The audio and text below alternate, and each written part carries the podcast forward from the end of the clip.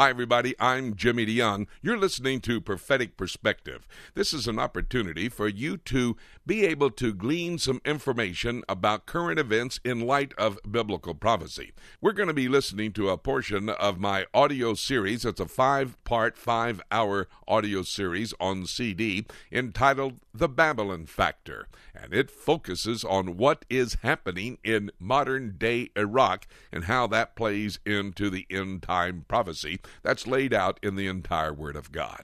Will you take a moment now, listen to this, and then I'll tell you how you can get your own individual copy of The Babylon Factor. Right now, let's listen to the study. What does a mountain refer to in the Word of God a lot of times? Well, in Daniel chapter two, remember the mountain? The stone hits the image and becomes a mountain. That's God's kingdom. So what does Satan do? He doesn't have any mountains there in the plains of Shinar. So what does he do? He puts up a tower. And that tower, reaching into the atmosphere, becomes the rallying center for their new religion. It's certainly not going to be following God. In fact, that's what they say. Look what it says right here. Let us build us a tower. Verse four, let us build us a tower whose top may reach into heaven. Let us make us a name. Now that's interesting. Make us a name? They had a name to worship. The name was Jehovah. I'm not talking about making a... Who are they going to make a name before? All of the people are in the plains of Shinar. That's not talking about, we're so proud, look at us. Who are they going to be saying that to? There's nobody else out there except them. They've come here. What they're talking about here is, we're going to name us another God. We're not going to worship Jehovah God. We will name us another God, one that we bring into existence, one that will allow us to have our pleasures. You know what the heathen practice in the towers was? Constant prostitution. Physical reward. So they didn't want the God of heaven telling them anything. They wanted to have another name. What does it say next? Lest we be scattered upon the face of the earth. What is that? That's a deliberate moving away from God, moving unto Satan. What did God say? The commandment he gave to Noah, be fruitful, multiply, and replenish the earth. What do they say? Let's build us a tower. Let's make us a name, lest we be scattered upon the face of the earth. We don't want to do what God said to do. We're setting up our own religion. By the way, look how they did it. Look over here in verse three. And they said one to another, go to, let us make brick and burn them thoroughly. And they had brick for stone, and slime had they for mortar. Now that is very interesting. Brick. That's the first time the word brick is ever used in the Bible. Brick. Man's approach to a building material. What had been the building material? Stone. God's natural building material. Now they're going to build a new religion, so they have to have man-made materials, and so they make brick. You know what? You cannot build a temple under God's economy unless it's stone that has never been touched with metal. Keep your finger here. We'll come, come back. Go over to Exodus, the next book, verse chapter twenty. Exodus chapter twenty. Let me show you something. Very interesting. Exodus twenty you might recognize as the giving of the Ten Commandments. Go down to verse twenty-four, Exodus twenty, twenty-four. And here, as a part of giving of the Ten Commandments, here's what he says, verse twenty-four. An altar of earth thou shalt make unto me, and shalt sacrifice thereon thy burnt offerings, and thy peace offerings, thy sheep, and thine oxen. In all places where I record my name, I will come unto thee, and I will bless thee. And if thou shalt make an altar of stone, thou shalt not build it of hewed stone. For if thou lift up thy tool upon it, thou hast polluted it. Joshua chapter eight. Go to Joshua chapter eight just a second. Let me show you something very interesting, verses thirty and thirty-one. Joshua eight, thirty and thirty-one, they're now into the land. Then Joshua builded an altar unto the Lord God of Israel in Mount Ebal. You know where Mount Ebal is? Mount Ebal is where all the suicide bombers are being trained. It's up in Nablus and Jenin, right in the center part of the state. Isn't it interesting? They're going to build an altar here. And Joshua builded an altar unto the Lord of Israel in Mount Ebal. And Moses, the servant of the Lord, commanded the children of Israel, as it is written in the book of the law of Moses, the Torah, first five books of the Old Testament, an altar of whole stones, over which no man hath lifted up any iron, and they offered thereupon burnt sacrifices unto the Lord and sacrificed peace offerings. What am I telling you here? In God's economy, you use stone that has never even been touched with a tool. If you're going to cut a stone, it's stone to stone.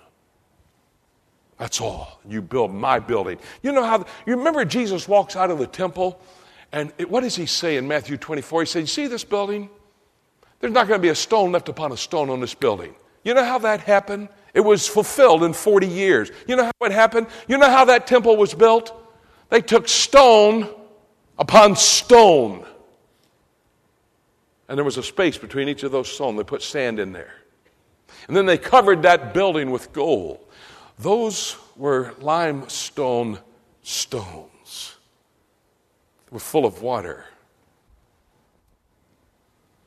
And when General Titus and the Roman army came off the Mount of Olives across the Kidron Valley, seventy A D, he said, you see that gold? He was trying to motivate his men. You see that gold up there? You can have all the gold on that building.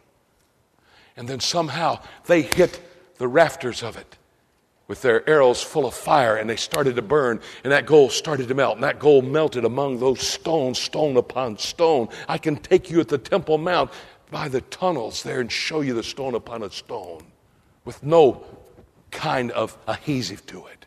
And that gold melted among theirs, and those Roman soldiers came down, and they literally ripped stone upon stone off to get that gold. I ask Meir Ben-Dov, the chief archaeologist of the Temple Mount, is there one stone upon a stone on this Temple Mount? Not a one. Because they were following the dictates of the Torah, the book of Exodus, of Joshua. Don't build anything to honor me out of brick. And so they're setting up a new religion. They use man-made material. And then they said slime. Now that's what my King James Bible says, glory to God. I never could understand that. How can you make a brick steel and another brick with slime in between? Didn't understand, but then I found out what the word means. You know what it is? Bitumen. You know what that is? An asphalt product. You know what that is? Petroleum. You know where we are? The plains of Shinar. You know how petroleum came into existence? After the flood. The fossils. There wasn't petroleum before. It was after the flood. Hello? We're at the part of the world where O I L is what is causing this world to operate. Iraq, Kuwait, this area, had today thirty percent of the oil deposits of the world. A couple miles over, Saudi Arabia has another thirty-three percent. That's sixty-three percent of the oil deposits of the world. That's what they're using here. That which is a product of judgment. They established a one-world religion. Oh, by the way, you know who helped Nimrod? He had a wife. You know what her name was? Semiramis. Semiramis, the wife of Nimrod, established a one-world religion. And every time I see a husband and wife pastoral team, I'm not talking about a wife who's working with her husband, like Millie works with Harry, Faye works with Tom, Judy works with me. I'm talking about equal pastors, husband and wife. Every time I see that today, I think about Babylon, Semiramis, and Nimrod, they set up this one world religion. And then Nimrod dies. And Semiramis has a son, which she says miraculously came to me. By the way, remember what I told you went on at the tower? Prostitution. She was impregnated, but not by the Holy Spirit of God. You see, this was God's, I mean, excuse me, Satan's counterfeit again. What did he say? I'll bring a Messiah. And so Satan tries to institute that. Oh, by the way, the son's name? Tammuz. Thank you for taking a few moments to listen to this portion of a five-hour, five-part audio series on C D that is available. This is entitled The Babylon Factor. We've been focusing on Iraq and the continuing activities that are absolutely setting the stage for Bible prophecy to be fulfilled. The name of this series, The Babylon Factor. It's a must. If you have a friend there or know someone that has a family member or a friend in Iraq, they need to have this series entitled The Babylon Factor, which gives them a prophetic perspective on what is happening in that unique part of the world. This five-part, five-hour audio series on C D is available. You can call our toll-free number. It's eight seven seven, six seven four, three two nine eight. That's eight seven seven, six seven four, three two nine eight. Or go to our website, w w w dot prophecy today dot com. You can order your copy of The Babylon Factor by either calling or going to the website. I want to thank you for taking a few moments to study the prophetic scriptures with us. By the way, remember, everything we've talked about in this study indicates that Jesus Christ is coming soon. But the rapture takes place. That's the calling up of all of us who know Jesus Christ as Lord and Savior. It happens seven years before Babylon really comes to its conclusion. And that rapture could happen at any moment.